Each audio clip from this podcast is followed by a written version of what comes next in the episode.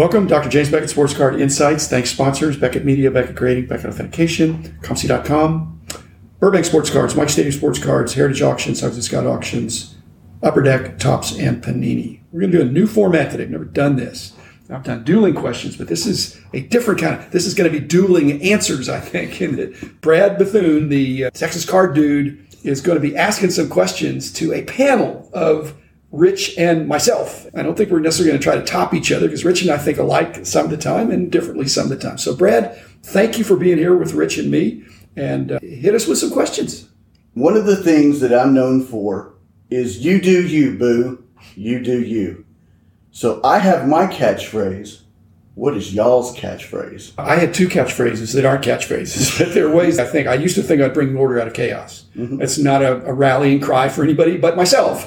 and now I've evolved in this post retirement to influence the influencers. So again, it's my rallying cry, but it, it's not really a slogan to inspire others as much as to keep me on track. Rich, you got any? I don't really have one, but I usually just tell people do what you want to do. Focus, like, yeah. fig- figure it out. I'm not going to tell you what to do. What you do is what you do. But as long as you enjoy what you're doing, I'm good with it. It's, it's a variation of you do, you boo. Oh, yes. I love it when people say that. Okay. And it's also a variation of the people or the hobby. Ah. The hobby are the people. It's stolen from John Newman. Okay. Another one. Thanks, right. Brad. Was there a time when you said in the hobby, I'm out, I'm done, I'm through?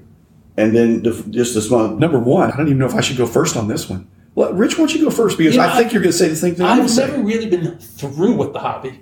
But there was a time, especially after I left Beckett, I was more quiescent with the hobby. In other words, there was a time where Dina, my wife, and I, we figured it out. We were working seven jobs between us during the height of the recession at one point. We were doing whatever we needed to do. And she had bought some blaster boxes at whatever toy store that was going out of business for a dollar each. It took me eight months to actually get to do that, open them at one point. I wasn't real, and I had sold my cards when I got married, my inventory. I really took a while to rebuild up. So I was quiescent for about three years. So I never left. I followed. I read Net 54. I was getting the Beckett magazines. I was following. But I really, I go to the National, but I was looking for a job more at the National than I was doing buying and selling at the and National. enjoying the hobby. And enjoying the hobby. So that was a different experience. I never left the hobby but it took me probably until 2010 to start buying cars. Yeah, I, I, I don't think I can. like I said, I'm a lifer. As Rich said, yeah, there are going to be times when you're deeper involvement or coasting along, but I have a small mountain of cards that, that, I can't walk away from. I'm trying to transact some of them, but no, I expect it to be a lifetime hobby.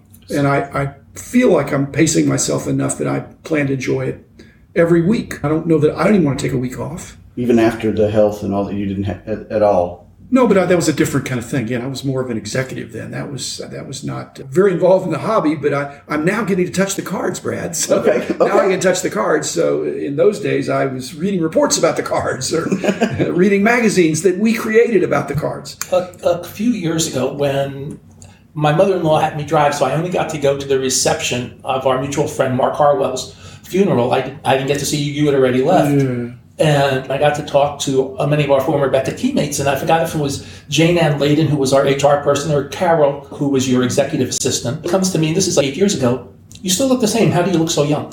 And I said, the answer was, I play with baseball cards. And the point was that they realized you're still doing what you love. And that's the point. If you still touch something, as Jim says, you never get tired of it. You you may one one of the things I did one year when I was writing for Sports Collectors Daily when I was doing Rich's Ramblings is my wife had to do tests, and basically I had to basically sit in my office all day. And I went through the 68 Topps set card by card on COMC, relearning about it. That was the first year I collected cards. I got to basically have a virtual tour through a 68 Topps set without having to touch a card. So I, I didn't have to worry about am I going to damage a $500 Nolan Ryan rookie or $200 Johnny Bench rookie. I got to enjoy it without touching it. And, that, and there's a joy to that too. Touching the cards are more fun, but there's also fun to just, in that case, going back to when I was seven, eight years old, looking at cards for the first time, realizing what a fun journey it was. But just mentioning that, I'm realizing the tactile part of it is important to me. It's a very different visceral experience going through a box of 68 Topps as opposed to looking on eBay or COMC mm-hmm. at a bunch of 68 Topps. Okay, next question. Okay, so how important is setting and tracking goals to you. Not at all. No, Interesting. not anymore. I don't. The goals I had to get the get the magazine out on time, you know, with accurate prices, something we could be proud of. And I, I had a lifetime of deadlines in my prior life So nothing other than and high standards. But now I'm giving myself permission to coast a little bit. not downsizing or anything like that. You know, I'm no trying to and downsize, but I don't even have goals. To, I have goals that I'm, I'm being very graceful to allow myself to slide. I'm trying to sell one percent of cards a month, and I'm falling short of that. And my current goal is we hired some new people to do ID at COMC. And my goal is to train them to make them, I don't want to say as good as I, I want to say better than I am, or I want them to at least learn what they're doing. Because if they're doing a good job, it also reflects that I am successfully transferring my knowledge to the next generation. So that's actually very exciting. Once my manager, Charles Hodder, and I worked that out this week, it's, hey, I'm, I'm a never rated. I want to do this. This is fun. Mm-hmm. It's fun going to be able to talk to somebody and say, I know that you didn't get all the training you should have on step number one. This is step number two. We're throwing away everything that happened before I started working with you. This is step number two, which is actually step number one. And I think there's a joy in teaching. Jim talks about influencing the influencers, there's a couple, we'll call them younger people who came to the first dinner that are new to the hobby or they grew up in the hobby, but they're new to what they're doing and they use their knowledge of new cards to buy old cards. Mm-hmm. I don't expect them to chase a 53 common black and white Hal Bevan card. I'm fine with that. If they if the only 53 black and white they get is Casey Stengel, I'm fine with that. At least they want to have, and even if it's in the slab, they want to have the older card. And I want as many of those people to work with as possible to train, to influence, to say, keep at it. I like what you're doing. Go buy cricket cards. Go buy your soccer cards. Go buy things that other people don't. You're forging your own path. And hey, as long as you're doing something interesting, I'll support you in any way I can.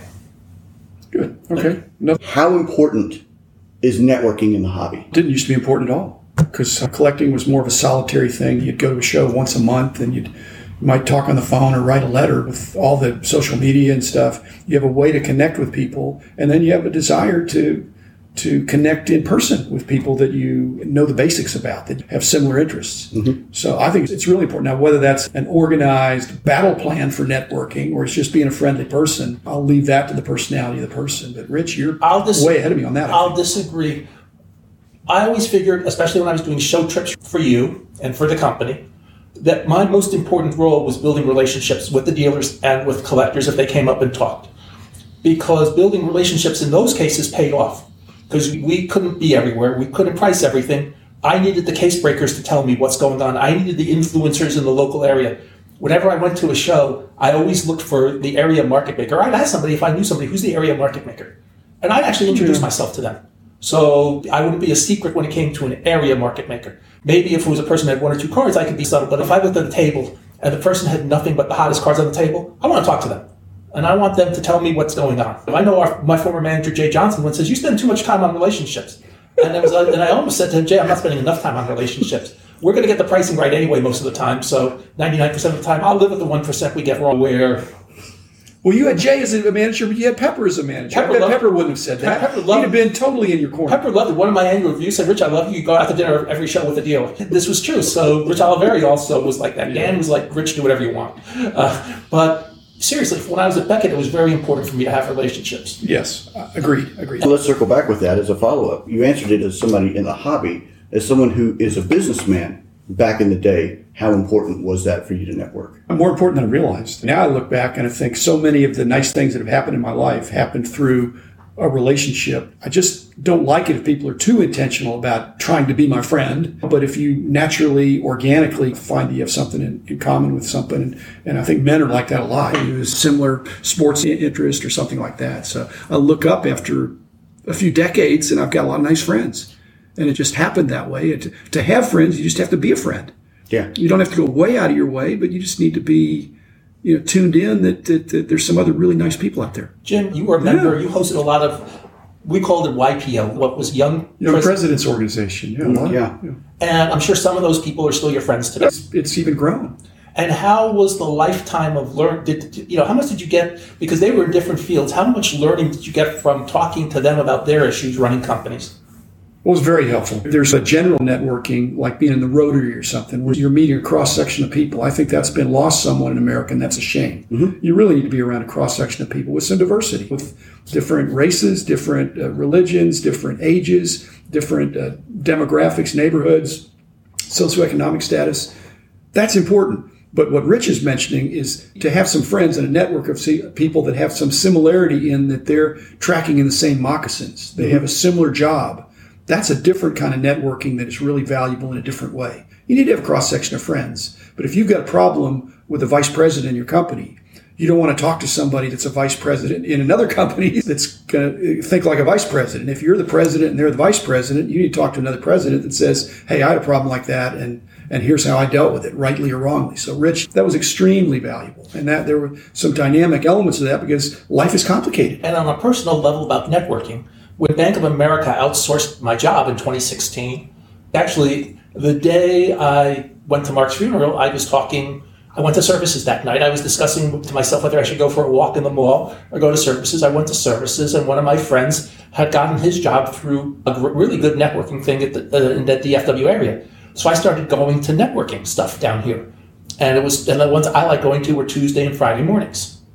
And one of the suggestions made was make sure you're posting something on social media at least once a week. One of the things I posted is if you really want to see me network and multitasking, come while I'm between jobs. Come see me at the show I'm hosting this weekend. One Tim Getch saw that on LinkedIn and says, "Oh, you're available." Right. And oh, okay, let's see if we can work a job out for you. And I'm still there nearly five years later. So I think that worked out pretty well. But that's networking is not just networking in the hobby, it's networking outside the hobby too. And sometimes you can have it with a hobby twist. Other times you can have it where, hey, I'm just networking because the I know, but Tex- for you, you're just being friendly. yeah, the Texas Legends had a monthly networking before COVID. They had a monthly networking lunch. I would go to it. It was just fun to sit with a different group of people each month, talk to them, and sometimes they were higher up, and sometimes they were enthusiastic, and sometimes, like me in those situations, they were a little bit quieter. But it was always fun to hear what these people were talking. They always brought a speaker in. The speaker was always very interesting.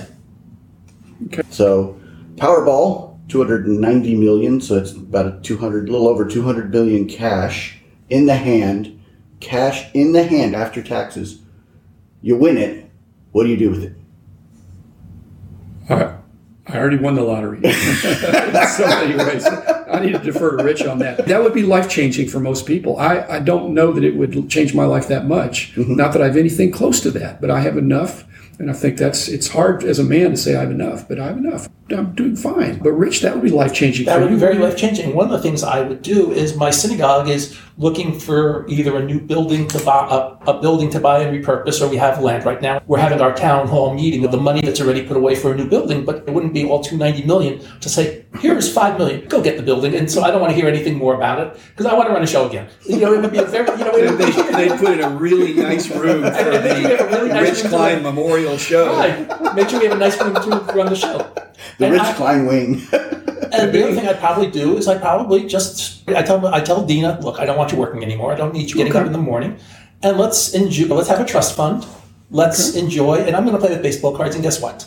I'm going to play with baseball cards, and, and you know, and that and that's it, and that's fun. Uh, look out, Nat Turner. You're going to have some competition. No, I'm not. Jim, Jim, you're a little bit older than I am, but as I like to tell people, I'm 61 years old, and at this point in my life, the only thing I want to run is the Adat Chaverim Synagogue No, show. I'm saying you're going to compete with him for the big cards. There you go. Oh, true. Okay. Uh, no, Nat likes newer cards. I prefer older cards. Okay. Thanks, Brad. Thanks, Rich. Enjoyed fielding those questions. So be back again tomorrow with another episode.